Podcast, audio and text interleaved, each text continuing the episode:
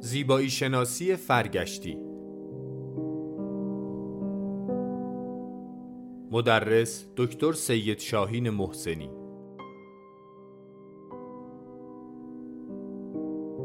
برگزار شده در مؤسسه پژوهشی، آموزشی و مطالعاتی آکادمی شمسه.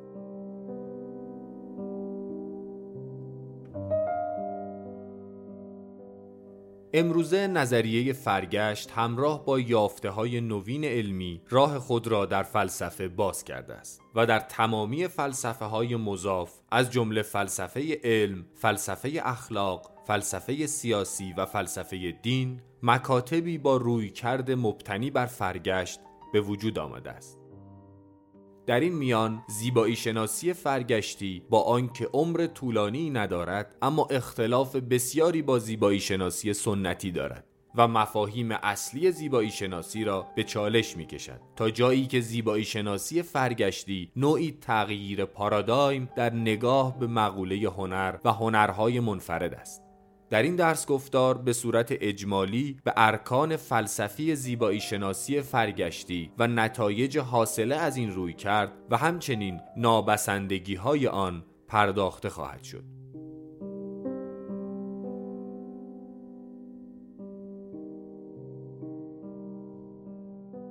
ما یک توضیح خیلی مختصری راجع به فرگشت میدیم توی این جلسه برای اینکه بالاخره از این فلسفه مبتنی بر تکامل یا فرگشت اساسش از یک تغییر علمی و یک تغییر در پارادایم علمی ایجاد شده و اساسش از اون شروع شده و وارد فلسفه شده. بنابراین ما حداقل هایی رو باید راجع به این قضیه بدیم. برنامه این کارگاه ما این شکلیه به طور کلی. که ما یک توضیح مختصری راجع به فرگشت میدیم و بعد تاثیر فرگشت روی فلسفه چه مباحثی رو مطرح کرده و چه شاخه هایی ایجاد کرده. بعد از اون وارد زیبایی شناسی فرگشتی میشیم و مباحث اصلیمون اونجا مطرح میشه. بعد از اون دو نمونه از هنرها رو انتخاب کردم که راجع به اونها اختصاصا صحبت می‌کنیم و مباحثمون رو روی اونها پیاده می‌کنیم. یکی موسیقی هست یکی ادبیات. موسیقی خب رشته خودم بوده و از این جهت بهش علاقمندم. از جهت دیگه در نهایت توی فلسفه هنرها موسیقی سختترین و پیچیده ترین مسائل فلسفه هنری رو مطرح می‌کنه. بنابراین وقتی ما راجع موسیقی صحبت کنیم یعنی اکثر مباحث فلسفه هنری فرگشتی رو مطرح کرد. بعد از اون که جلسه آخر ما بخش انتقادی هست. یعنی انتقاداتی که به زیبایی شناسی فرگشتی وارده و این انتقادات یک بخشیش نارسایی ها هست یک بخشیش ابهامات یک بخشیش هم به نظر... اون جاهایی که به نظر می‌رسه که زیبایی شناسی فرگشتی نتونسته در حقیقت حق مطلب ادا کنه به نظر من البته. سلام مسعود این بخش اعتقادیش بیشتر پژوهشیه یعنی اون بخشی که انتقاداتی که یا نقدی که به نظر من رسیده بخش قبل از اون توصیفیه. ما به طور کلی اول از همه ما اون بخشی که می‌خوایم راجع به هنرها صحبت کنیم اگر زمانمون طبق برنامه من پیش بره که هم موسیقی هم ادبیات رو صحبت می‌کنیم. اگر زمان کم بیاریم احتمالا ادبیات هست. خب. اول از همه این اصطلاح فرگشت یا تکامل یا اولوشن اصطلاحیه که توی فلسفه به صورت معمول بهش میگن داروینیست به دلیل اینکه ابتداش از داروین شروع شده.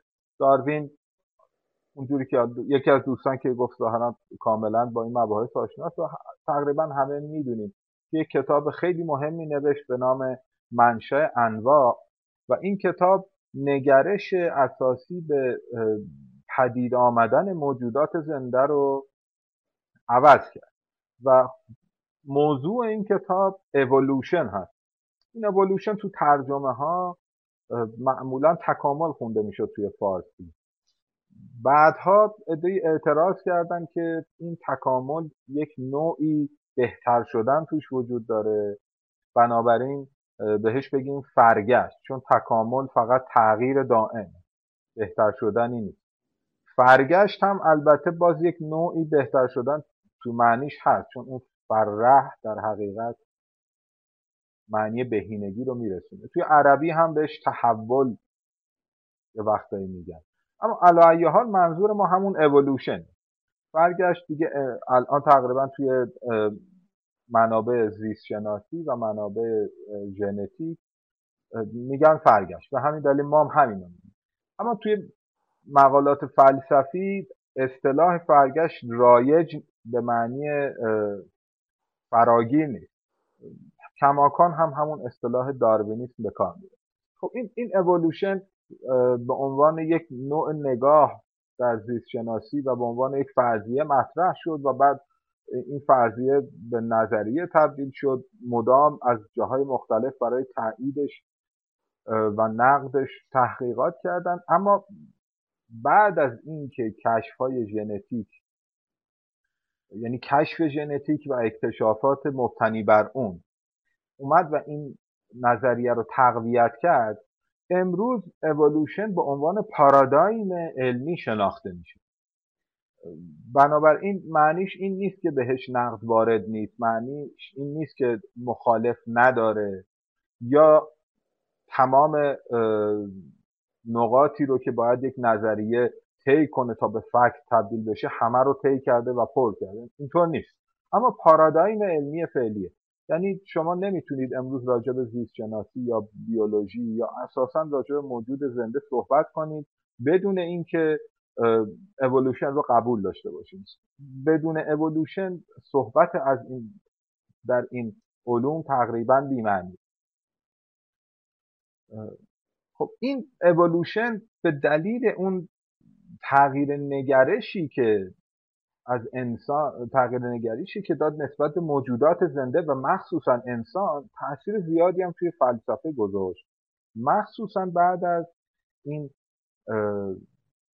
تغییر تعییداتی که توسط علوم ژنتیکی براش پیدا شد. یعنی در مرحله دوم علم زیست شناسی تکاملی یا زیست شناسی فرگشتی مخصوصا توی الهیات. و در برابرش هم مقاومت خیلی زیاد بود اون اوایلی که این مباحث مطرح شده بود. اما امروز یک شیوه دیگه ای فلسفه های فرگشتی دارن طی طریق می‌کنن در حقیقت. و اون مقابله اولیه که الهیدانا مخصوصا جلوی فرگشت داشتن تبدیل شده به یک شیوه دیگه ای که راجبش صحبت می‌کنه خب اساسا این فرگشت چی میگه؟ من یه عکس خیلی معروفی ما داریم که اگر این بیاد این عکس به نظر من که خیلی هم عکس معروفیه. توی چاپ یکی از چاپ های جدید کتاب داروینم هست. این عکس به نظر من کاملا می‌تونه به ما بگه که اون اولوشن هسته اولیش چی داره. اولوشن در حقیقت داره به ما میگه که این تصوری که از ما از موجودات زنده داریم که اینها زوات جدا از هم هستند و اینها به شیوه جداگانه خلق شدن. و ارتباط ارگانیک با همدیگه ندارن این این مسئله این ساخته ذهن بشره. تمام اون موجوداتی که ما به عنوان موجودات زنده می‌شناسیم اینها به صورت زنجیروار همه از همدیگه همه با همدیگه ارتباط دارن و همشون از منشأ واحد به وجود اومدن. یعنی توی این بالای صفحه رو اگر نگاه کنیم که اون آدمی که احتمالا شما کیفیت عکس البته خود اینجا خراب میشه. می‌بینید که تصویر خود داروین رو گذاشتن و انتهای زنجیره های حیات یعنی موجوداتی که امروز هستن می‌رسیم به موجودات ابتدایی تر و کم کم پایینش تکسلولی ها و بعد از اون می‌رسیم به آمینو اسید. قبل از اینکه حتی دی ای شکل بگیره می‌رسیم به آمینو اسیدها و بعد پروتئین هایی که مجموع اونها میشه آمینو اسید. یعنی چی؟ یعنی اینکه ما مواجهیم با یک تغییر و تحول شیمیایی که این تغییر و تحول شیمیایی منجر شده به پیدایش حیات و حیات بر اساس تغییر و تحولی که در این گونه ها پیش اومده در حقیقت اولوشن پیدا کرده تغییر پیدا کرده. تغییر مدام تغییر مدام و تمام این تغییرها گونه های جدیدی به وجود آوردن تا رسیده به انسان. این نگاه کاملا منافات داره با اون نگاه قبلی که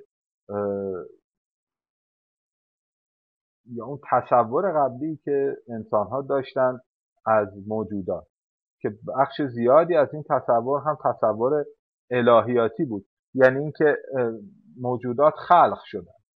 خداوند انسان خلق کرده یا مثلا گوسفند خلق کرده یا درخت خلق کرده. این تصور و توی فلسفه های اسنشیالیستی یا فلسفه های ذات انگارانه ذات جداگانه برای هر کدوم از این موجودات در نظر گرفته میشه. و فلسفه اسلامی توی فلسفه خودمون هم باز به همین ترتیبه. یعنی اینکه ما از بعد از جمادات میگه موجودات دارای نفس میشن و ابتدا نفس نباتی بعد نفس حیوانی و بعد نفس انسانی نفس ناطقه. که این نفس ناطقه یک مرحله بعد از نفس حیوانی. و خود این حیوانات هم انواع جداگانه ای هستن. یعنی ما معتقدیم که نوع کاملا یک فصل داره با نوع دیگر. در جنس مشترکه اما یک فصل داره با نوع دیگر. خب تکامل به ما میگه که اینها درسته که هر کدوم از این انواعی که ما می‌شناسیم ویژگی های مختص به خودشون دارن. به همین دلیل ما اینها رو انواع متفاوت اما خود مفهوم یک نوع ثابت زیر سواله. یعنی ما نمی‌تونیم بگیم دقیقا انسان دقیقا چه ویژگی هایی داره. این, این خیلی موضوع مهمیه. تکامل به ما نمیگه که ما انواع مختلف نداریم. چون اینو که داریم مشاهده می‌کنیم. اما تکامل به ما میگه ما نوع فیکس نداریم. به قول معروف ذات منجمد ثابت نداریم. اینطور نیست که ما یک ویژگی های خاصی غیر قابل تغییر برای موجودی به نام انسان در نظر بگیریم و این موجود همواره از زمانی که به وجود اومده تا بر فرض آخر زمانی اگر باشه همواره این ویژگی ها رو خواهد داشت. این در اولوشن یا در فرگشت معنی نداره. انسان ها مدام در حال تغییرن. تمام موجودات زنده مدام تغییر در حال تغییرن. و در همین تغییر هست که انواع به وجود میاد. واریاسیون در همین تغییر به وجود میاد. بنابراین پیشرانه پیشبرنده فرگشت تغییراته. و این تغییرات در حقیقت یعنی جهش ژنی. اون جهشی که در ژنها اتفاق میفته اصطلاحا بهش میگن تو فارسی بهش میگن موتاسیون یا میوتیشن. اینا یه مقداری از فرانسه وارد شده توی فارسی بهش میگن موتاسیون. یعنی چه اتفاقی میفته یعنی وقتی که یک موجود زنده می‌خواد تولید مثل کنه. شما یه باکتری رو در نظر بگیرید این باکتری می‌خواد تولید مثل کنه. در این تولید مثل باید اون دی ان ای سلول که دو تا شاخه کروموزومی داره و ژن ها روی اون هستن این باید کپی بشه توی سلول جدید. یا اگر موجوداتی باشن که نر ماده دارن مثل پستان دارن مثلا مثل انسان ها مثل اینها اون دی ای سلول از دو تا شاخه کروموزومی تشکیل میشه که نصفش رو از ماده می‌گیره نصفش رو از خب توی تمام این کپی شدن ها این ژن ها ممکنه که جهش پیدا کنن. جهش پیدا کنن یعنی اینکه آرایش ژنی عوض شه به یک معنی. در طول شاخه کروموزومی جای این ژن ها عوض شه. یا ژن ها اصطلاحا خاموش و روشن بشن یا ژن ها دچار تغییرات اندک بشن. همه اینها ممکن اتفاق. هر کدوم از اینها که اتفاق بیفته که قطعا هم در طول کپی این می‌تونه پیش بیاد.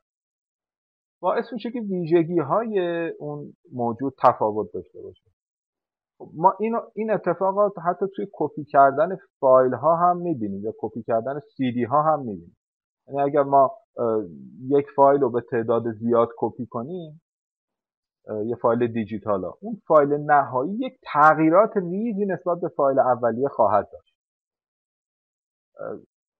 توی سی دی که قبلا سی دی کپی می‌کردیم این خیلی واضح بود. یعنی اونایی که سی دی و پخش سی دی داشتن مثلا یه فیلم می‌گرفتن یه موزیکی می‌گرفتن مثلا غیر مجاز. من می‌خواستم اینو پخش کنم با این دستگاه های خونگی. خب بعد یه دونه از این سی دی ها مثلا توش یه وقتایی پرش داشت. یا یه تیکه صداش ممکن بود تغییر کنه. و هیچ دلیل خاصی هم نداشت چون مثلا اون دستگاه دوازده تا یک کپی سی دی هر یازده تاش درست بود. این یه دونه این اتفاق براش این جهش خیلی کوچیک این موتاسیون خیلی کوچیک باعث میشه که یک تغییری در اون موجود تولید مثل شده نسبت به موجودات قبلیش به وجود بیاد. یه تغییر خیلی کوچیک هر چی. مثلا فرض کنید که یک باکتریه اون یکی باکتری وقتی جهش ژنی درش ایجاد میشه باعث میشه یک درصد حجمش بزرگتر یا یک انسانه وقتی انسان به دنیا میاد باعث میشه نسبت به پدرش یک درصد ناخونهاش مقاومتر باشه. یا رنگ موهاش یک درصد مثلا نسبت به مادرش روشنتر باشه. در همین حد خب اما این همین اندازه کوچیک باعث میشه که ما تفاوت داشته باشیم. یعنی اون چیزی که در حقیقت میشه اسمشو گذاشت تصادف که این تصادف رو بعدا توضیح میدیم. تصادف در اولوشن معنیش چیه این تصادف فلسفی فرق. این باعث میشه که ما بین موجودات تفاوت داشته باشیم. این اصل اول اولوشن اگر ما اینو نپذیریم اصلا وارد این بحث اولوشن نمی‌تونیم بشیم. این پایه اولیه و فلسفی در حقیقت بحث اولوشن که موجودات با هم تفاوت دارن. نه بین انواع مختلف نه اینکه مثلا انسان ها با ببرها تفاوت دارن. خود انسان ها با هم تفاوت دارن. یعنی هر نسل به نسل قطعا بین این انسان ها تفاوت به وجود میاد. و این تفاوت ها تفاوت هایی هستند در به معنی فرگشتی ذات انسان. تو ذات در زیست شناسی یعنی اون ترکیب زیستی انسان. به معنی زیست شناسی یعنی تفاوت ذاتی. بنابراین همونطور که یک فرزند و والد با هم یک تفاوت اندکی دارن حالا تصور کنید که صد هزار سال این اتفاق افتاده باشید در طول صد هزار سال مثلا نسل های مختلف مدام یک تغییر جزئی ایجاد شده باشه. این تغییرات جزئی هم الزاما تو یک جهت نیست. یعنی مثلا ژن شماره یک یه بار ممکنه مورد موتاسیون داشته باشه بعد ژن شماره 5000 بعد دوباره ژن شماره 3000 دوباره ژن شماره یک. الزاما اینا پشت سر هم زنجیروار نیست. اون ژن هایی که دچار جهش میشن نسبت به ژن قبلی علل هستن. بهشون میگن علل. ما یک جهش ژنی داریم و بعد در اون نسلی که جهش داشته یا در اون علل دوباره یک جهش دیگه داریم دوباره در اون یک جهش دیگه داریم. خب در طولانی مدت می‌بینیم که ابتدای زنجیره و انتهای زنجیره انقدر می‌تونن تفاوت داشته باشن که حتی ما برای اینها دو تا اسم بذاریم. اگر این صد هزار سال ما تبدیل بشه به میلیون سال این تغییر انقدر می‌تونه زیاد باشه که ما برای اول و آخر این زنجیره دو تا اسم بذاریم و بگیم که اینها دو تا گونه هستن. این اون مسئله که گونه های متفاوت به وجود حالا این فرضی که ما انجام دادیم با فرض زنجیره بار بودن جهش بود. یعنی ما یک شاخه در نظر گرفتیم. اما در حقیقت در عالم اونجوری شاخه‌ای زنجیروار اتفاق نمیفته گونه ها مدام شاخه های بیشمار پیدا می‌کنن. دقیقا عین این تصویر. شاخه های بیشماری پیدا می‌کنن و تعداد زیادی از این شاخه ها حذف میشن و تعداد اندکی از این شاخه ها میمونن.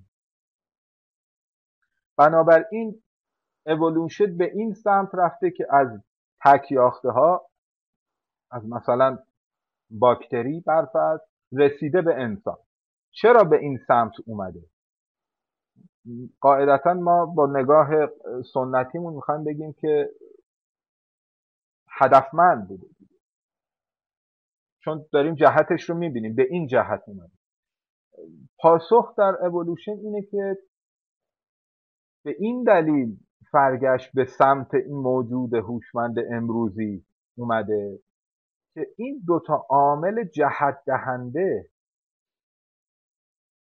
یعنی انتخاب طبیعی و انتخاب جنسی بعضی از گونه ها را حذف کردن و بعضی تعداد کمی از این گونه ها باقی موندن و اونهایی که باقی موندن رسیدن به اون چیزی که ما امروز داریم.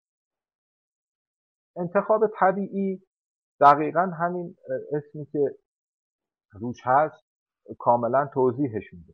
یعنی خود این جریان طبیعت باعث میشه که بعضی گونه ها نتونن دوام پیدا کنن.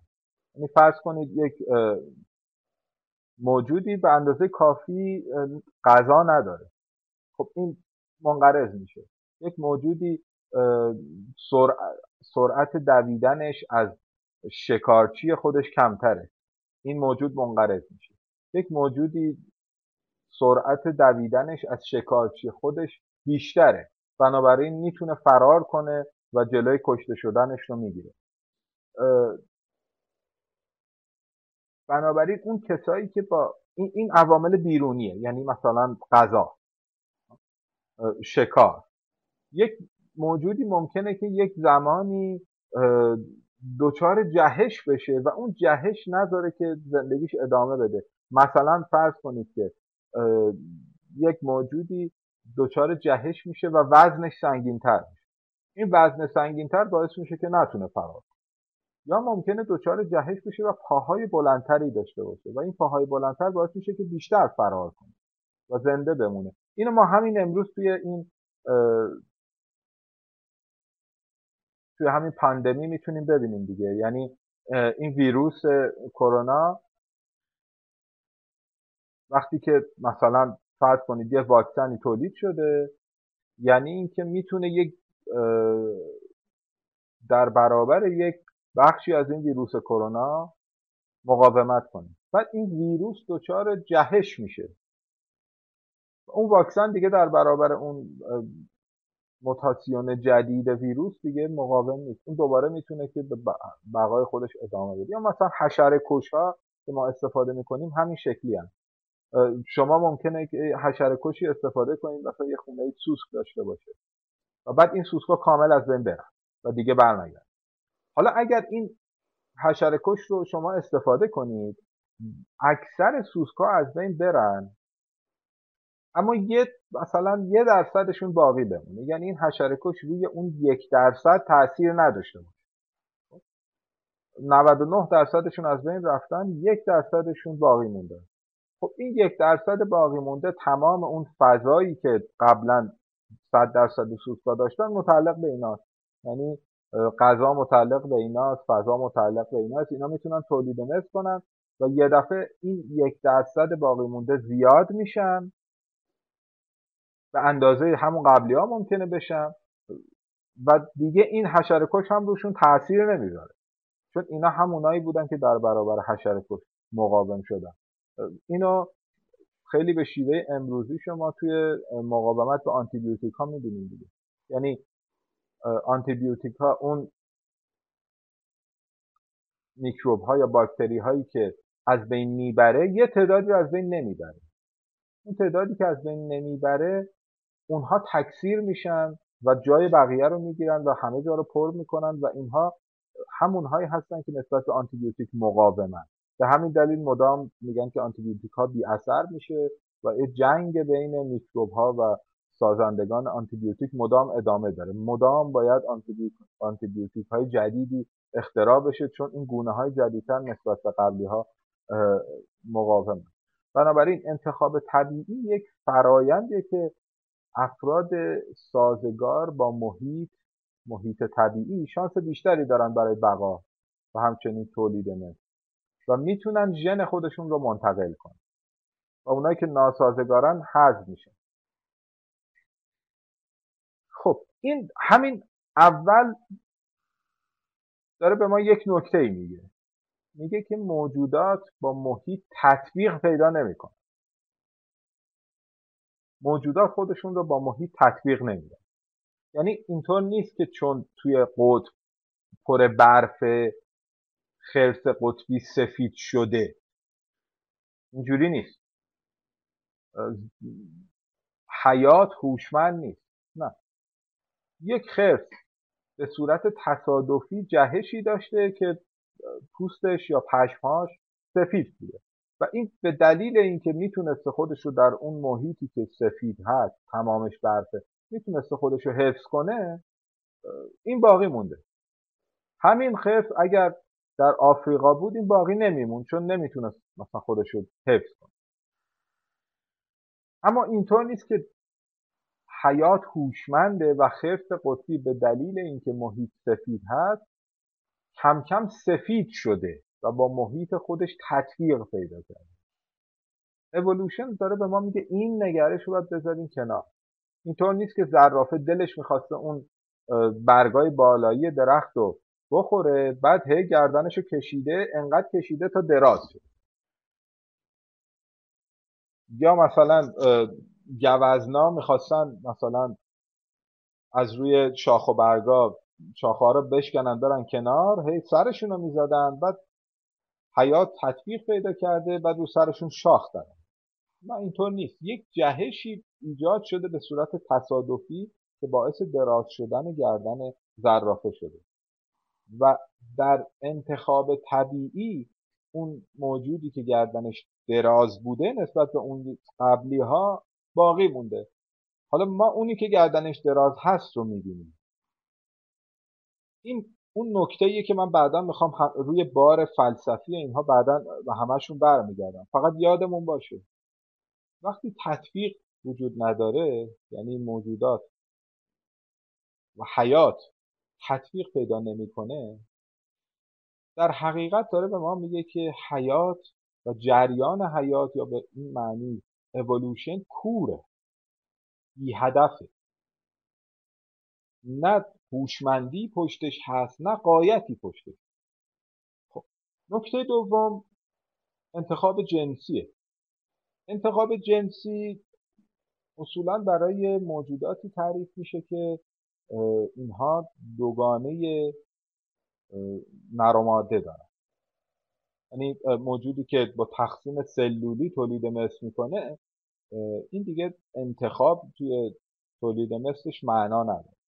اما موجوداتی که نرها باید مثلا برای رسیدن به ماده رقابت کنن یا اینکه ما انتخاب میشن ماده ها یا ماده ها انتخاب می‌کنن از بین نرهای مختلف خب تفاوت می‌کنه که الان یک نری که اندام درشتری داره ژنش رو منتقل کنه یا نری که اندام ضعیفتری داره ژنش رو منتقل اون ماده ای که درش جهش ژنی به وجود اومده تولید مثل کنه.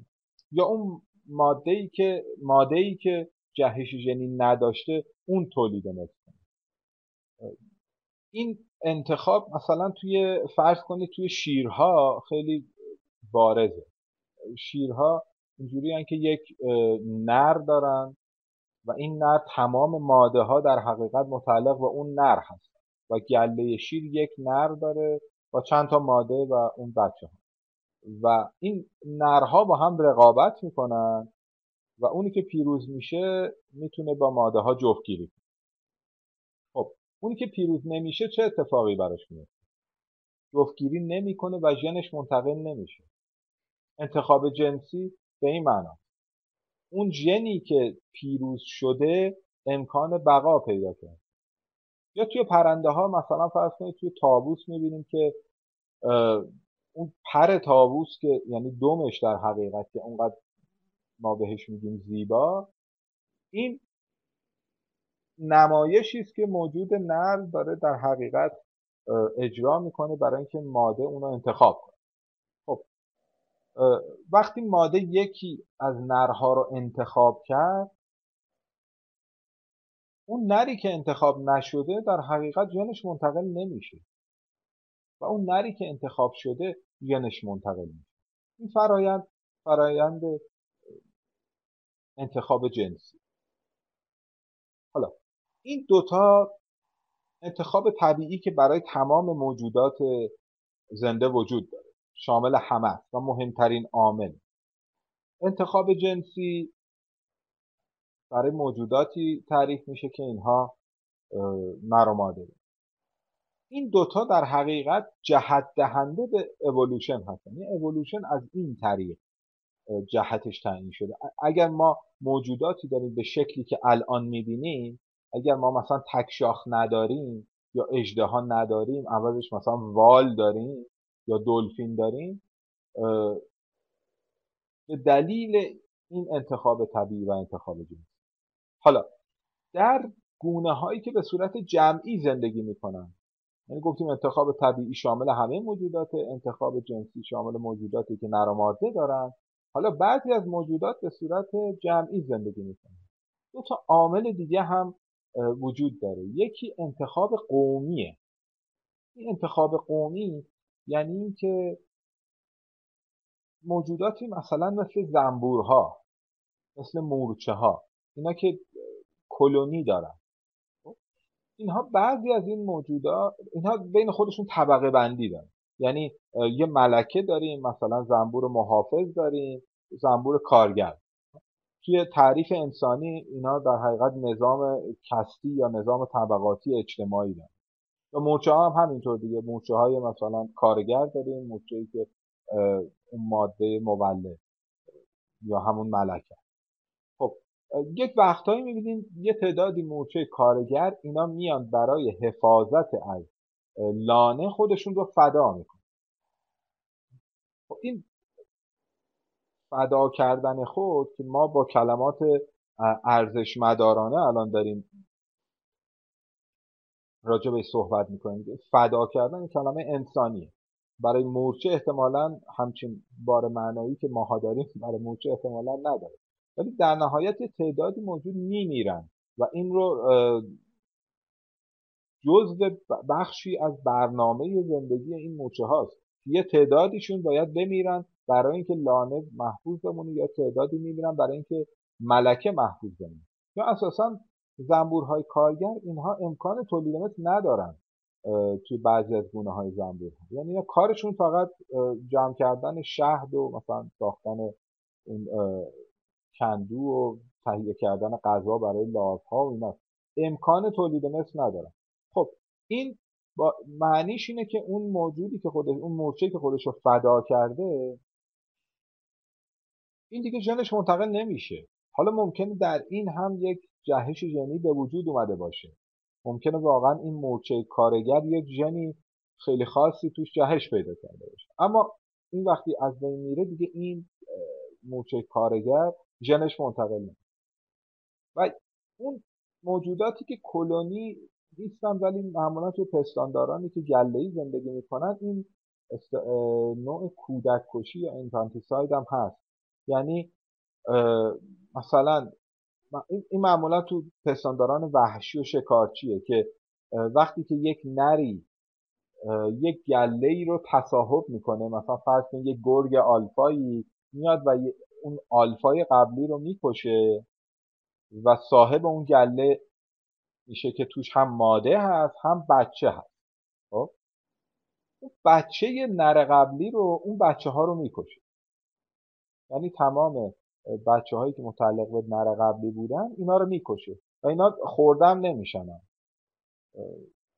ممکنه که حالا مثلا تو گربه ها شما دیده باشید که یه گربه مثلا ده تا بچه به دنیا میاره اونی که ضعیفتره رو خودش می‌خوره برای اینکه شیر داشته باشه بده به منظور این نیست. منظور آمدانه است. چون این خوردن یکی از بچه ها در حقیقت همون انتخاب طبیعیه. نه. این نر بچه های نر قبلی رو می‌کشه برای اینکه از نر قبلی از اون آلفای قبلی چیزی باقی نمونه.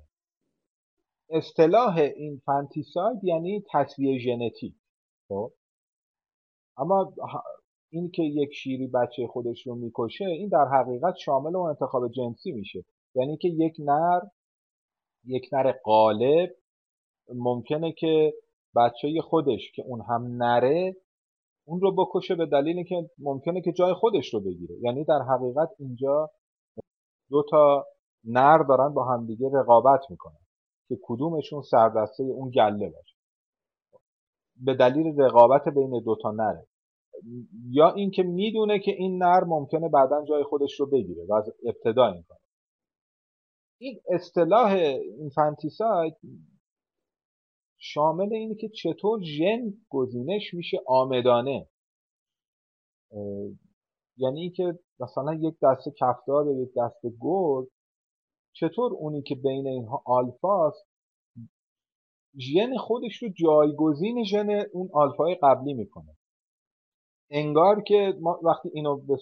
یه زیستشناس اینو ببینه اینجوری فرض می‌کنه که این گرگ آلفا انگار زیستشناسی بلد بوده و خواسته اون شاخه ژنی رو حذف کنه و مثلا ژن خودش رو جایگزین کنه. یه همچین چیزی.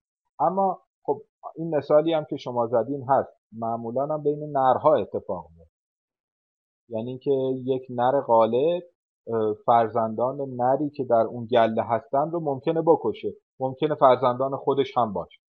چون بین پدر و فرزند هم در نهایت برای اینکه کدومشون توی اون گله غالب بشه باز همون مسئله انتخاب جنسی و نبرد و اینا اتفاق.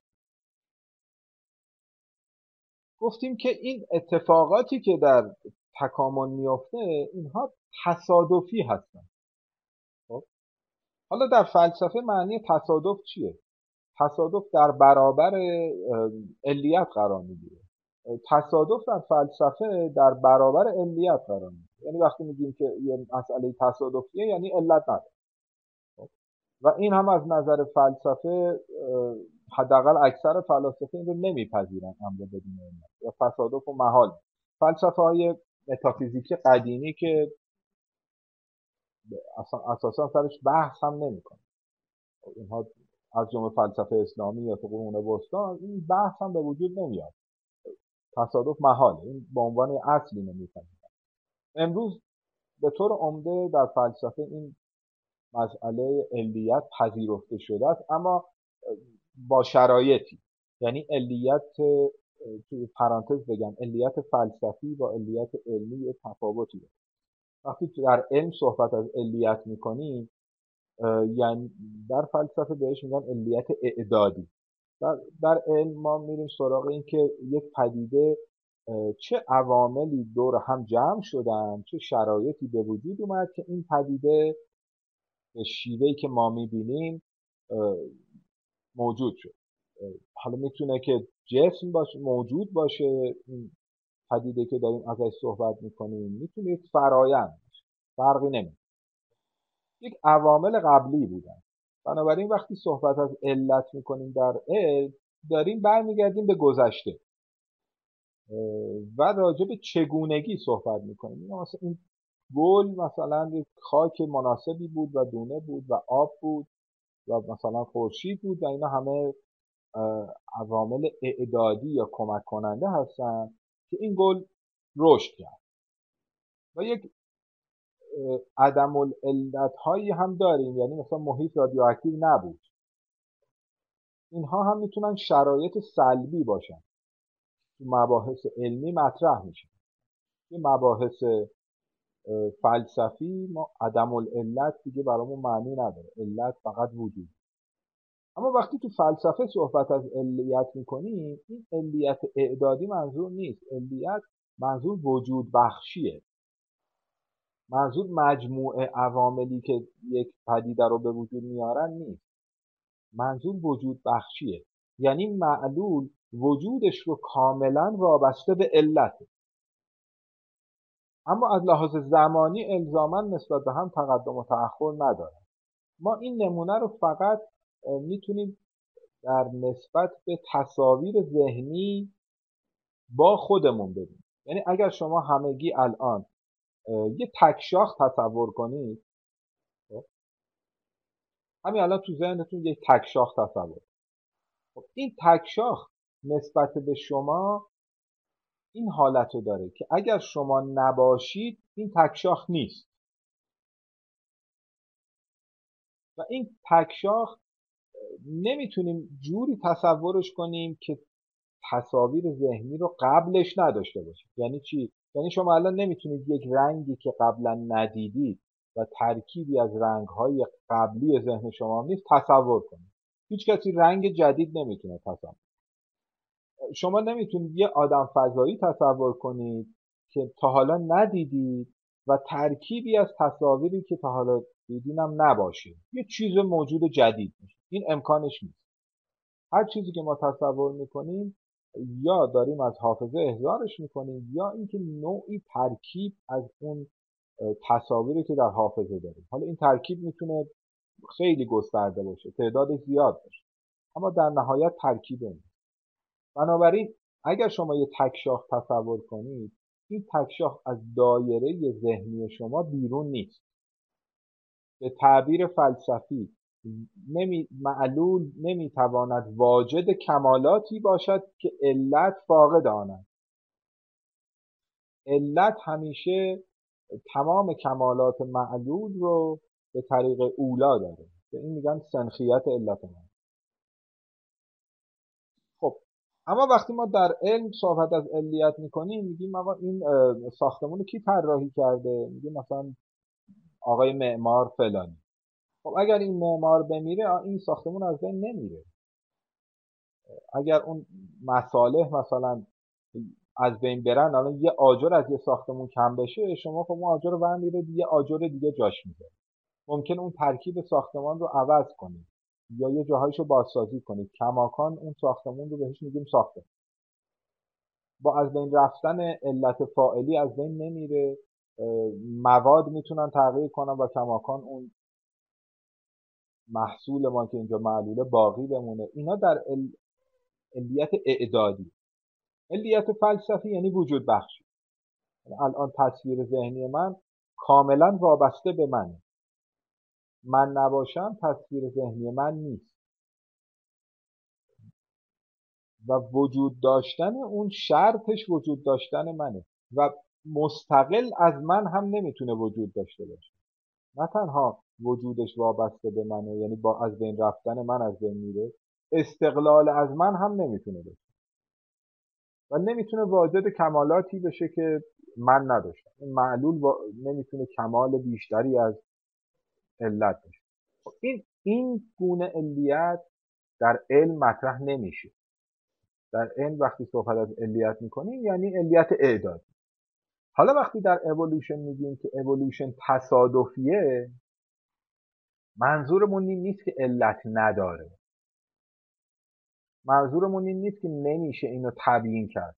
چی شد که مثلا جهش ژنی روی فلان ژن اتفاق افتاد روی فلان ژن اتفاق نیفتاد منظور این نیست. منظور اینه که هدفدار نیست از پیش تعیین شده نیست. دقیقا مثل سیل مثل آتش فشان شما هیچ, هیچ کسی نمی‌تونه بگه هدف از آتش فشان چیست.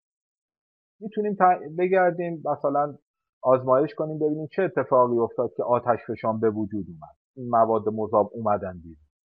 اما بگیم عامل هوشمندی که باعث شد در فلان لحظه آتش فشان بیاد این بیمعنیه دیگه. آتش فشان یه امر طبیعی تصادفی به این معنی. و نیت از این که آتش فشان به وجود اومد چیه؟ برای این بود که مثلا انسان ها عیسی رو فداکاری کنن و همدیگر رو بشناسن یا برای این بود که مثلا اخلاق بین انسان ها مثلا ترویج پیدا کنه. نه آتش فشان بدون انسان هم آتش فشان اساسا این قایت انگاری برای پدیده های طبیعی ما خیلی حداقل به صورت روزمره نداریم. مگر اینکه پدیده ای باشه که خیلی زندگی انسان رو به خطر بندازه مثلا به جایی یک بلایی نازل بشه بعد بگن مثلا مردم چون گناه کردن این بنا نازل شده. ولی به صورت عمومی در طول زندگی ما با پدیده های زیادی مواجهیم و هیچ هوشمندی خاصی و پشت اینا نمی‌بینیم. وقتی میگن اولوشن هم تصادفی به همین معنی. یعنی اینکه ما هوشمندی خاصی پشت این نمی‌دونیم یک عامل هوشمند این کار رو انجام نداده و یک قایت خاصی هم نداره. اولوشن قایت انگارانه نیست. خب ما چند تا اصطلاح رو بگیم. اول اصطلاح فنوتیپه که من اینجا نوشتم انواع فنوتیپ. فنوتیپ یعنی خصوصیات قابل مشاهده یه جاندار. موجود زنده. بخشایی که ما می‌تونیم ببینیم. میشه خصوصیات رفتاریش باشه میشه خصوصیات ساختاریش باشه یعنی بدن این موجود مثلا چطور شکل گرفته. می‌تونه خصوصیات بیوشیمیاییش باشه. مثلا سیستم عصبی چه جور ارتباط الکتروشیمیایی داره یا چه جور هورمونایی ترشح میشه. اون ویژگی ها یا خصوصیات قابل مشاهده یک موجود رو بهش میگیم فنوتیپ. این در برابرش اصطلاحی داریم ژنوتیپ. ژنوتیپ یعنی مجموعه ژن, ژن های یک فرد. یک فرد ها نه یک گونه. یک فرد یک فرد خاص. بنابراین الان ژنوتیپ من با ژنوتیپ مثلا مسعود فرق می‌کنه. ما دو تا ژنوتیپ. اما اگر راجع به یک گونه صحبت کنیم خب، دیگه صحبت از ژنوم می‌کنیم. میگیم ژنوم انسانی. ژنوتیپ یک فرد در طول زندگیش تغییر نمی‌کنه. خب؟ اما ما فعال شدن بعضی بعضی ژنها رو در طول زندگی یک فرد داریم. یعنی ممکنه بعضی ژنهای یک فرد در طول زندگیش فعال بشه. فرض کنید ژن مثلا ژنی که باعث میشه یک فرد حساسیت به انسولینش کم بشه. که باعث دیابت یا چاقی میشه. و این ممکنه مثلا از یه سن بالا یه دفعه این فعال بشه.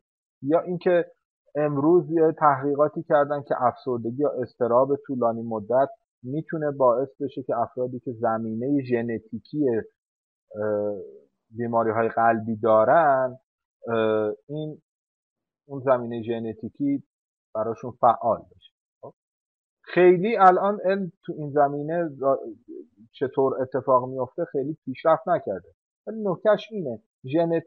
ژنوتیپ یک فرد مجموعه ژنهای یک فرد در طول زندگیش تغییر نمی‌کنه. خب؟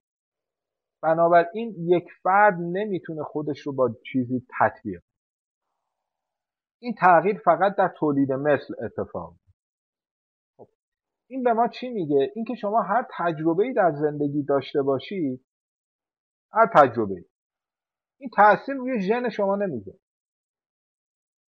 حداقل ژنها رو تغییر نمیده. اگر هم تأثیری بگذاره که ما امروز نمی‌دونیم برای مثلا اینکه بعضی ژنها فعال بشن یا بعضی جلوی فعالیت بعضیشون گرفته بشه حداقل باعث جهش ژنی نمیشه.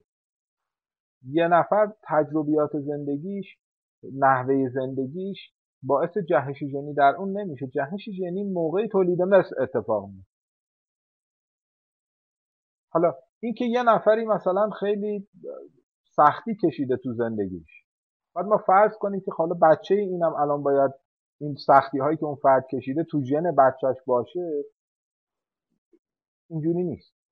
اینکه یه کسی توی زندگیش مثلا خیلی موفقیت به دست آورد. این حتما منتقل میشه از راه ژنتیک به بچه. نه اینجوری نیست. خیلی از این ژنهایی که ما داریم ژنهای خیلی قدیمی هستن. انقدر قدیمی که مشابهش در باکتری ها هست اینو احتمالا همه شنیدین که ما بخش بیش از 99 درصد ژن هامون با شامپانزه ها یکیه. اما شاید جالب باشه براتون که ما 60 درصد ژن هامون با موز یکیه. یعنی همین موزی که میوه با ما با انسان ها 60 درصد اشتراک ژنتیکی داره. یعنی ژن هایی هست که انقدر قدیمی هستن و انقدر پراکنده هستن که اون شاخه های اصلی اولوشن در اونها وجود داشتن و اون شاخه ای که فرض کنید گیاهان درخت موز مثلا از اون منشعب شده با شاخه ای که اومده رسیده تا رسیده به انسان این ژن با هم مشترک داشتن و این ژن تغییر نکرده تا بین هر دوتا موجود هست. و ما ژنهای مشترکی داریم با با انواع باکتری. بنابراین اینکه موجودات زنده خصوصیات خیلی خیلی شبیه به هم داشته باشند اصلا دور از ذهن نیست. به دلیل اینکه بخش زیادی از اون چیزی که موجودات زنده رو تشکیل داده یعنی ساختار ژنیشون شبیه هم. حالا اون بخش ژنتیکش رو ما باش کاری نداریم. اون مربوط به بیولوژیست اونی که ما باش کار داریم این فنوتیپ ها هستن. یعنی ویژگی هایی از موجودات که ما می‌تونیم مشاهده کنیم. ویژگی های رفتاری ویژگی های ساختاری و ویژگی های بیوشیمیایی.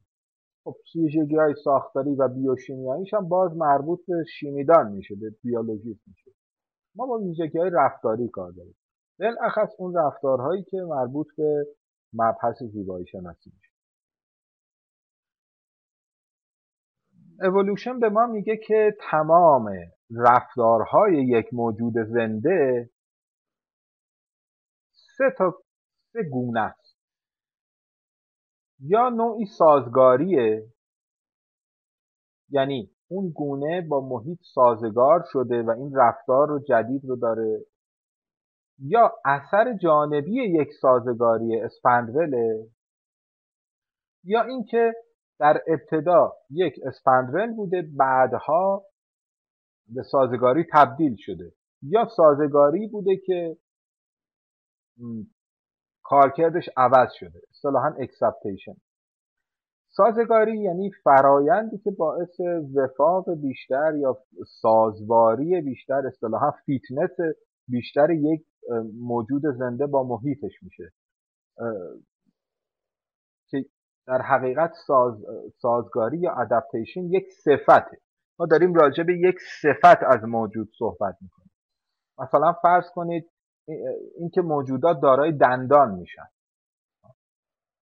این, دندان داشتن باعث میشه که تغذیه بهتر بشه بتونه غذا رو سریعتر بخوره غذا رو میجوه بنابراین حزمش راحتتر میشه دندانی که برای جویدن بکنه خب موجوداتی هستن مثلا فرض کنید مثل مار و اینا اینا دندان دارن ولی نمیجون بنابراین اینها نمی‌تونن که حزم غذا براشون سنگینه و انرژی زیادی باید برای حزم غذا تلف کنن. یا این انگشت شست ما.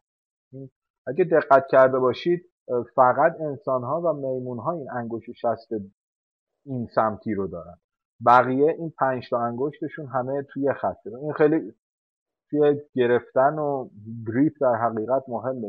یه, موقعی اون اوایل قرن بیستم برای این انگشت شست شستی که در کنار قرار گرفته نقش های عجیب غریبی قائل بودن. اصطلاح ادپتیشن یعنی صفتی که یک, یک صفت فنوتیپه در اثر جهش ژنی به وجود اومده اما به بقا کمک کرده نه اینکه موجود خودش رو با محیط تطبیق داده اینطوری نیست ممکنه ما صفت هایی داشته باشیم که به بقامون کمک نکنه خب؟ اما اون صفتی که به بقا کمک می‌کنه یعنی اون موجودی که شستش این شکلیه؟ این به صورت اتفاقی به صورت تصادفی اینجوری شده. ولی موجودی که شستش اینجوریه بیشتر می‌تونه چیزها رو بگیره دیگه. اون موجودی که دندون داره اون راحتتر غذا می‌خوره. باعث میشه که به بقا در بقا بهش کمک کنه. نه اینکه خودش رو با محیط تطبیق داره. این اتفاق نمیافته.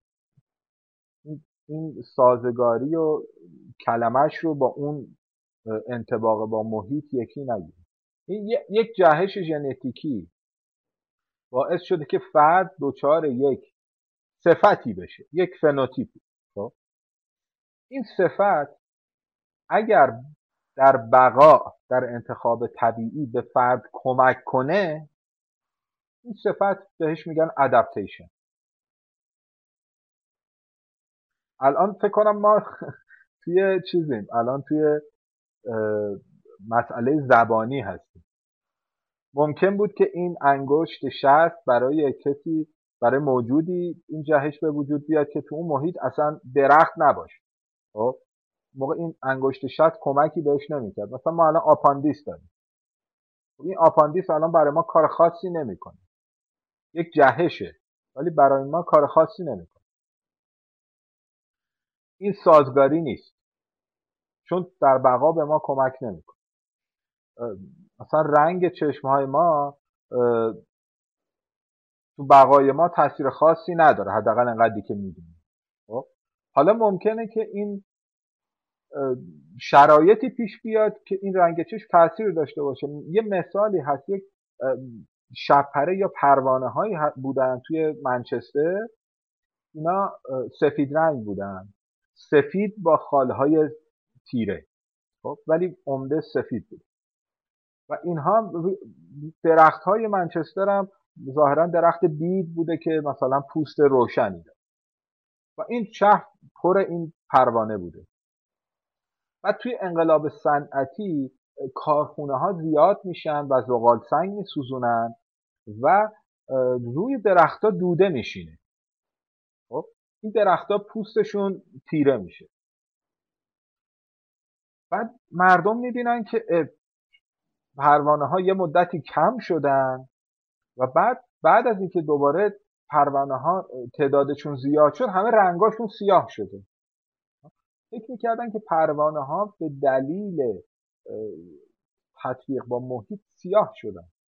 اما اینجور نبوده. پروانه هایی که رنگ سفید داشتن چون درخت ها سیاه بوده اینا معلوم می شدن قبلا استتار می‌کردن دیده نمی شدن پرنده ها اینا رو نمی‌تونستن بخورن. ولی پوست درختها دوده گرفته بوده سیاه شده این پروانه های سفید دیگه خب نمی‌تونستن استتار کنن. پرنده ها میومدن اینا رو میخوردن. حالا در اثر جهش ژنی اون پروانه هایی که خالهای سیاه بیشتری داشتن اینا کمتر خورده شدن. بعد از یه مدت که تعداد پروانه ها کم میشه فقط اونایی باقی میمونن که خالهای سیاهشون بیشتره. چون رو درخت سیاه راحتتر استتار میکن و کم کم اینا زیاد میشن تولید مثل می‌کنن. دیگه رقابت کم میشه بینشون دیگه. اون موقع پروانه های منچستر همه سیاه هست و اینا روی درخت سیاه راحت استتار می‌کنن. خب این بال سیاه یا خالهای سیاه روی بال یک ویژگی ظاهری پروانه است. اینجا برای اون پروانه سازگاریه. یعنی در بقا بهش کمک کرد. اما آیا پروانه خودش رو با محیط تطبیق داده؟ نه. به این معنی نه. پروانه کاری نکرده. پروانه ها نیومدن رنگ های آمار بگیرن مثلا درخت های محیط رو به رنگاشو ببینن بعد آمار بگیرن که پرنده ها چه جور رنگایی می‌تونن ببینن چه جوری مثلا مثل ما که لباس کاموفلاژ میپوشیم لباس استتار میپوشیم اون کارو که نکردن. ممکن بود که پروانه های با خال سیاه هم به وجود نیاد و این, این پروانه منقرض بشه. این امکان بود. خب بنابراین وقتی میگیم سازگاری یک صفت سازگاریه یعنی در یک گونه یک ژن خاص با یک صفت خاص به بقایش ادامه دادیم یه مثال انسانیشو که بزنم. یک کمخونی هست بهش میگن کمخونی داسی شکل اینو معمولا توی همین کتاب های اولوشن برای سازگاری اینو مثال میگن کمخونی داسی شکل که یک در حقیقت تکامل منفیه. یعنی افرادی که این شکلی هن یک بیماری هن. یک بیماری دارن. گلبول هاشون مثل گلبول های فرد عادی کار نمی‌کنه خب؟ حالا این افراد افرادی که کمخونی داسی شکل دارن به مالاریا مقاومن. یعنی در محیطی که پر از مالاریا اینا ممکنه در معرض مثلا پشه مالاریا باشن و اون بیماری هم باشه ولی اینا مالاریا نمی‌گیرن خب یک جهش شنی ژنی باعث شده که اینها کمخونی داسی شکل داشته اگر این افراد در محیطی باشن که مالاریا شایع باشه اون موقع این کمخونی داسی شکل یک سازگاریه. چرا؟ چون بقیه میمیرن اینا زنده میمونن. اما اگه این این افراد در محیطی که مالاریا هست نباشن خب احتمالا اینا بیشتر مریض میشن و اینها از بین میرن. بنابراین یک سازگاری نیست. عاملی در انتخاب طبیعی که اینها رو حذف کرد. همین اختلال ژنتیکی که ما نمی‌دونیم ممکنه در یک شرایطی کمک کنه مثلا به بقای اون فرد. یعنی اونا زنده بمونن بقیه بمیرن ممکنه. خب ما نمی‌دونیم. یعنی ما دقیقا نمی‌دونیم که اون اون اختلالی که باعث شده این افراد مثلا ضریب هوشی پایینتری داشته باشن یا مثلا چهرهشون شبیه هم باشه یه جور خاصی باشن اون چه صفات دیگه ای ایجاد می‌کنه؟ ما اینو نمی‌دونیم. ما اینایی که می‌بینیم همینی که مثلا چهرهاشون شبیه همه همینی که سینا گفت. چشماشون کشیده است مثلا احتمالا یادگیری مثلا مثل بقیه نیست. کمتر یادگیریشون سختتر ما اینا رو می‌دونیم. ولی نمی‌دونیم با تغییر محیط آیا باز هم اینا همین نسبت پایین تر بودن رو دارن یا نه. ممکنه مثلا فرض کنید یک پاندمی پیش بیاد یا ویروسی بیاد بعد همه مردم عادی بگیرن اینا نگیرن. اینا که سندروم دام دارن نگیرن. بعد آدم هایی که سندروم دان ندارن همه منقرض بشن. اونایی که سندروم دان دارن همه بمونن. و نسل بشر از طریق اونها ادامه پیدا کنه. بنابراین این میشه یک سازگاری. تا یادتون باشه ما الان داریم راجع به فنوتیپ صحبت می‌کنیم. یعنی راجع به صفات صحبت می‌کنیم. تغییرات ژنتیکی تغییر در ژنوتیپه در ژن افراده. ما وقتی راجع به زیبایی شناسی می‌خوایم صحبت کنیم راجع به صفات صحبت می‌کنیم. یعنی اون تغییری که در ژن فرد به وجود اومده برای ما مهم نیست. این ژن باعث چه حالتی میشه؟ باعث چه جور عمل کردی میشه؟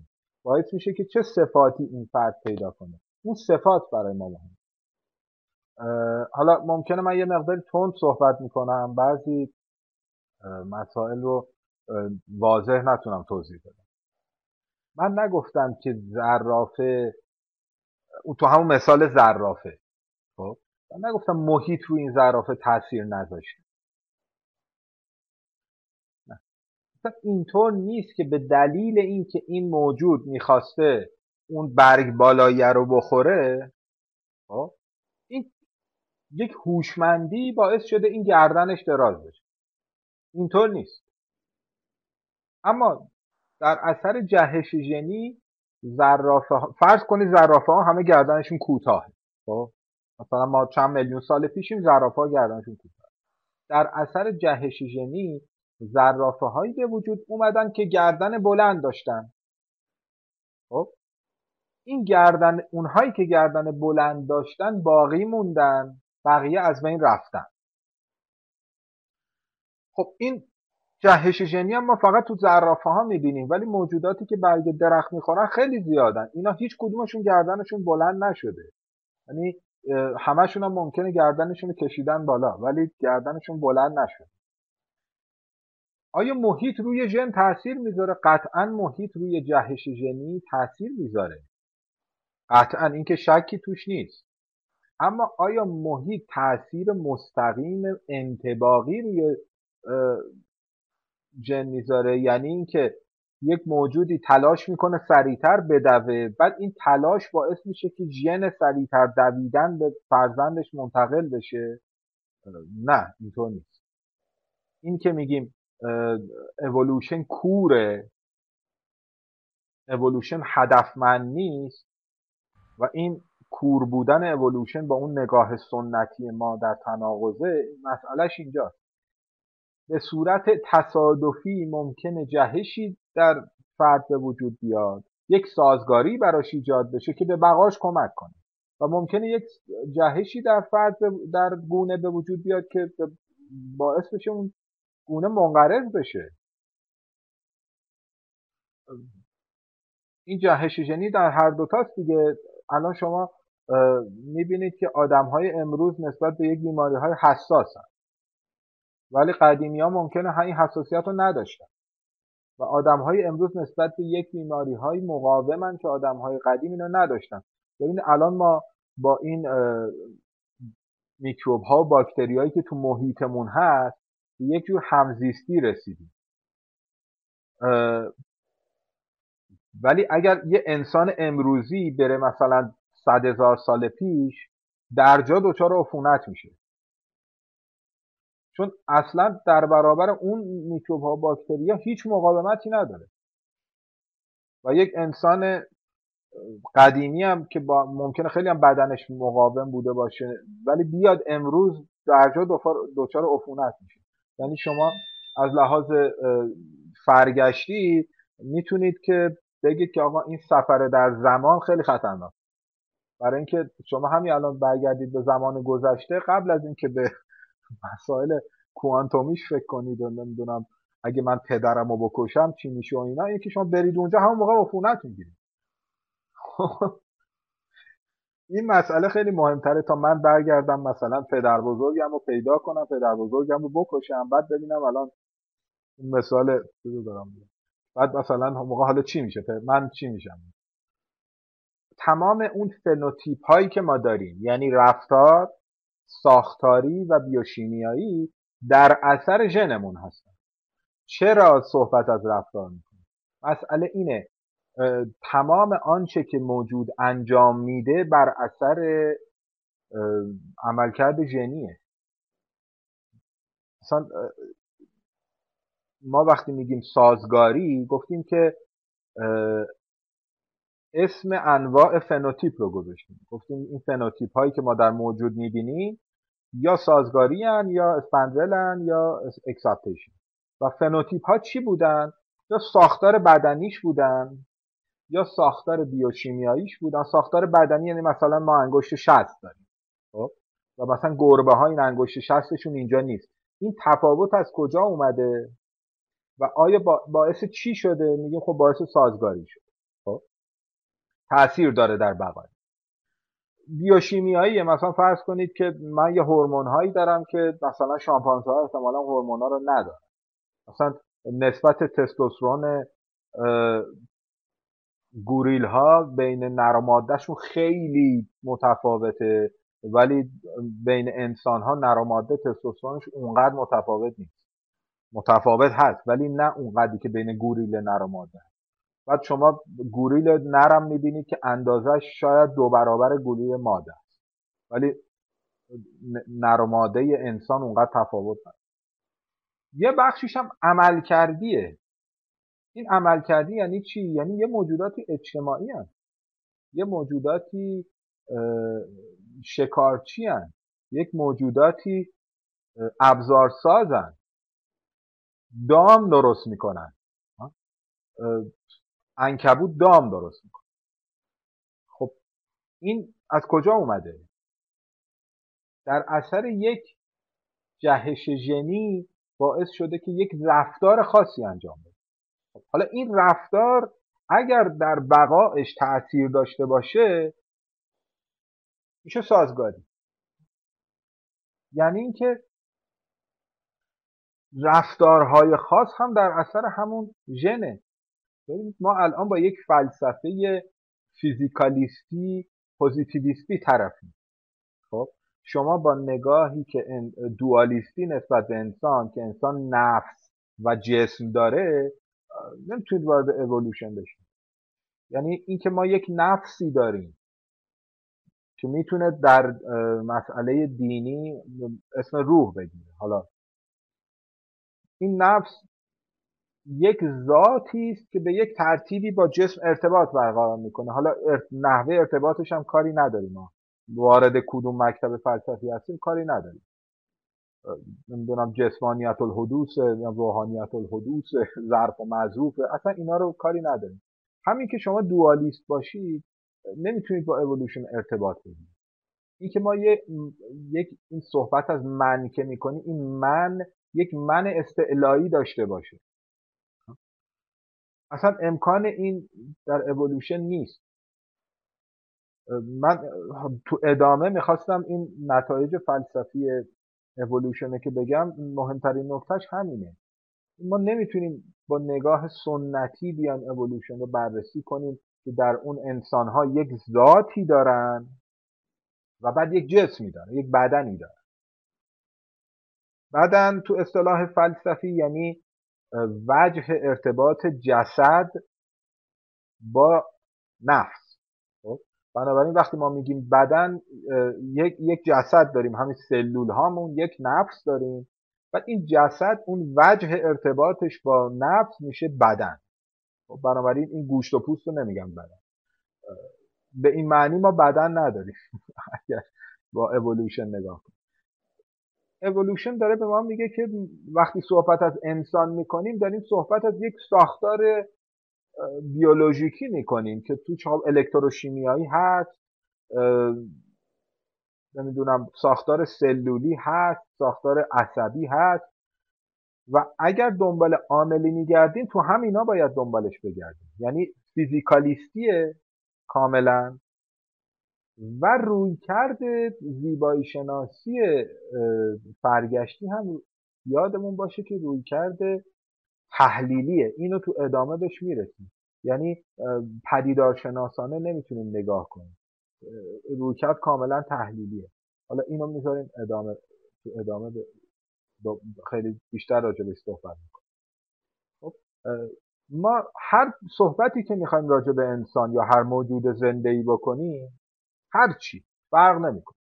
می‌خوایم راجع به عشق صحبت کنیم. می‌خوایم راجع به مفهوم صحبت کنیم. الان من به شما میگم این جمله علتش الماهیت و من حیث الماهیه لیست الا ماهیه. خب؟ این جمله من. جمله عربی. می‌خوایم راجع به دین صحبت کنیم. می‌خوایم راجع به خدا صحبت باید بریم سراغ ژن.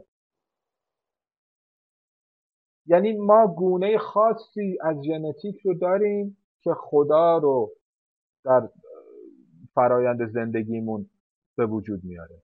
خدا یه چیزیه یا سازگاریه یا spandrel ه یا exaptation. یه کدوم از این است البته یه تبصره هم داره حالا بعدا میریم ها یه تبصره هم داره. یعنی راجع به مسائل فرهنگی یه خود پیچیده تر میشه. ولی حداقل اولوشن در مرحله اول اینو به ما میگه. میگه یه چیزی یه پدیده ای هست به نام جنگ. این جنگ یا سازگاریه یا spandrel ه یا exaptation یه چیزی دارید به نام ادبیات. کدوم یکی از این ستاست دزدی. کدوم یکی از این ستاست رفتارهای انسان به یکی از این علتها به وجود میاد. شما ممکنه بتونید حتی ژن مسئولش رو پیدا کنید. یا مجموعه ژنهای مسئولش رو پیدا کنید. یادتون هست یه کسی میگفتش که من ژن بیهجابی رو پیدا کردم. یادتون هست؟ ایران ها. ایران یه کسی بود گفت ادعا کرده بود که من ژن بیهجابی یا بدهجابی رو پیدا کردم. یعنی چی؟ یعنی آدم هایی که بدهجاب میشن اینا چیزن دچار جهش ژنتیکی شد خب الان شما البته می‌تونید با همین اولوشن جوابشو بدید. یعنی جوابش اینه که خب قاعدتا اگر بدهجابی ژن جهش ژنیه یعنی اینکه ما باید موجودات انسان ها و موجودات ما قبل از اون هجاب داشته باشن بعد یک سری موجودات دچار جهش ژنی بشن تا بد هجاب بشن یا بی هجاب درسته؟ اینجوریه دیگه. ما خصوصیاتمون از صفر به وجود نمیاد. ما همیشه جهش زنجیره قبلیمون هستیم یعنی هر چیزی که در ما هست نوع قبلیش در موجودات پایینتر باید باشه دیگه. ما اون ژنی که جهش پیدا می‌کنه علل نسبت به ژن قبلی جهش پیدا می‌کنه. از صفر که خلق نمیشه. یعنی ما باید یه تعداد موجودات قبلیمون همه هجاب داشته باشن بعد یه تعدادی از اینها بیان حالا جهش پیدا کنن مثلا بی هجاب بشن بنابراین الان ما با این اثر هجاب رو باید از شامپانزه ها مثلا ببینیم که شاخه دیگه ای از انسان یا در مثلا انسان های اولیه یا در ناندرتال ها مثلا اینا ببینیم. منطقا اگر همچین ژنی وجود داشته باشه ژن هجاب خواهد. یعنی انسان ها مثل بقیه موجودات پوشش ندارن اگر هجاب رو با پوشش یکی بگیریم. حالا ما وارد این بحثا نمی‌خوایم بعد یه عده جهش پیدا می‌کنن و گرایش پیدا می‌کنن به پوشش. خب. حالا شما باید به من بگی که این مثلا پوشش یا حجاب adaptation یا spandrel یا exaptation کدوم؟ خب این می‌بینید این وقتی که ما اولوشن ویژگی اینه که اون حرفایی که می‌زنه اونقدر مهم نیست تا اون حرفایی که نمی‌زنه. یعنی به شما میگه خب ویژگی های که انسان داره باید به بقا کمک کنه. خب ما تا اینجاش مشکلی نداریم. خب؟ ولی اون, اون سمتش اینجوریه. ویژگی هایی نداریم که به بقا کمک نکنن. ما ویژگی های غیر فرگشتی نداریم. اینه که مشکل ساز میشه با فلسفه های سنت این وچه سلبیش مشکل ساز میشه. بهش می‌رسیم. خب سازگاری رو گفتیم. اسپندرل میشه اثر جانبی یک سازگاری. یعنی چی؟ یعنی که ما یک جهشی داریم یک ویژگی در گونه به وجود اومده یک فنوتیپ خاصی داره که این فنوتیپ سازگاریه؟ اما این سازگاری یک اثر جانبی هم داره. مثلا خون رنگش قرمزه. خب؟ ولی این قرمز بودن خون دیگه سازگاری نیست. خون ما ما گلوبول های قرمز داریم. به دلیل مثلا وجود آهن توی اونها این, قرمز. خب؟ اما قرمز بودن خون دیگه سازگاری نیست. خود وجود گلبول های قرمز به یک شکل خاص سازگاریه. اما رنگش دیگه سازگاری نیست. اساسا رنگش دیده نمیشه حالا در اکثر موارد موجوداتی هم داریم که خب خونشون رنگای دیگه. یا استخوان یک سازگاری بوده. اما اینجا میکروفونت بازه ها. اما رنگ سفید استخوان دیگه سازگاری نیست. یا وجود پستان برای مردان این دیگه سازگاری نیست. این spandrel ه. خب سازگاری spandrel و exaptation exaptation یعنی اینکه یک تغییری در یک گونه به وجود اومده که می‌تونسته سازگاری یا اسپندرل باشه. خب؟ ولی بعدها یک کارکرد دیگه ای پیدا کرد. مثال خیلی معروفش به وجود آمدن خز و پره. یعنی در موجودات خز در حقیقت کارکرد گرم نگه داشتن بدن رو داشته وقتی که خز به وجود اومده. و این خز در طی فرگشت تبدیل شده به پر. که این پر می‌تونسته علاوه بر گرم نگه داشتن بدن در این حال پرهای ضد آب توی فرگشت به وجود بیاد برای اون اونایی که شکارچی هستن یا یک نوعی از باکتریا رو که برای اون موجود مفید بودن مثلا در خودش نگرد. ولی بعدا این یک عملکرد ثانوی پیدا می‌کنه این پر و این موجودات می‌تونن به وسیله این پرواز کنن. اصلا ما پرواز میگیم پرنده دیگه. پر و پرواز تو فارسی اینا هم ریشن. یعنی اینکه پر وسیله پرواز شده. اما عملکرد اولیهش اون صفت اولیه‌ای که این پر به وجود اومده در حقیقت گرم کردن بود. یعنی کارکرد گرم کردن بدن رو داشته خب حالا این پرواز برای پر این یک جور اکسپتیشنه یعنی عملکرد ثانوی این پر خواهد پر به این دلیل تکامل پیدا نکرده. اما الان کارکرد اصلیش اینه و پرنده هایی هستن که پرهاشون ممکنه که تو گرم کردن اونقدر کمکشون نکنه یا در محیط های گرمی باشن و اینها پرهاشون پرهای بدنشون کم بشه ولی پرهای بالهاشون خیلی قوی تر باشه. پرنده هایی که توی آفریقای مرکزی هستن یا آفریقا شاخ آفریقا هستن که خیلی محیط گرمیه اینا بدنشون پرهای یا پرهای خیلی ریزی داره یا زیر شکمشون پر نداره. اما پرهای بالاشون خیلی قویه. چون اساسا دیگه تغییر کار کرد داده این پر. ما این جلسهمون خیلی بیولوژیک بود در حقیقت. ولی از جلسات بعد تقریبا دیگه سراغ بیولوژی نمیریم. دیگه بحث فلسفیه. نمی‌دونم شما خوشحال میشید یا ناراحت میشید. ولی خب بالاخره کلاس استتیک دیگه کلاس زیبایی شناسی